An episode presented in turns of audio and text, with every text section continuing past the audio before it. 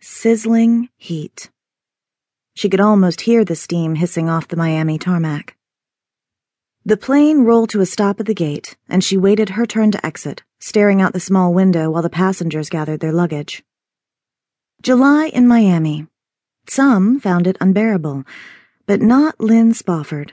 She loved the sweltering gusts that blew over the sand and brought with it the salty tang of the ocean.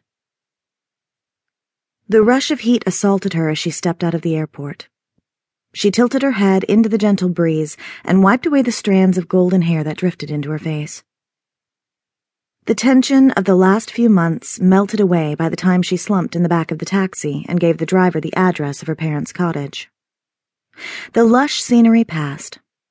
She shivered at the frigid air circulating in the taxi and rubbed her bump laden arms.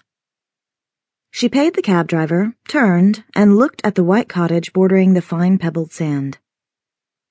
The black shutters aligned perfectly on the siding. It amazed her that the place never changed. Shaking her head, she entered the spotless abode. Silence. Soothing silence. She inhaled, hauled her suitcases onto the bed, and relished the quiet after so many days and nights of arguments and insults.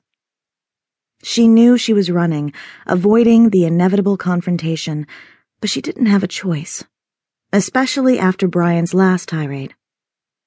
He called her a tease, a frigid bitch, a cunt. To hell with that bastard. She picked up the note on her dresser and sighed at her mother's handwriting. It was as neat as everything else in her life. Lynn, dear, enjoy the house. We will see you in September. Love, Mom. She carefully folded the letter and placed it in the top drawer of her bureau, opting to enjoy the rest of the day instead of wallowing in the past.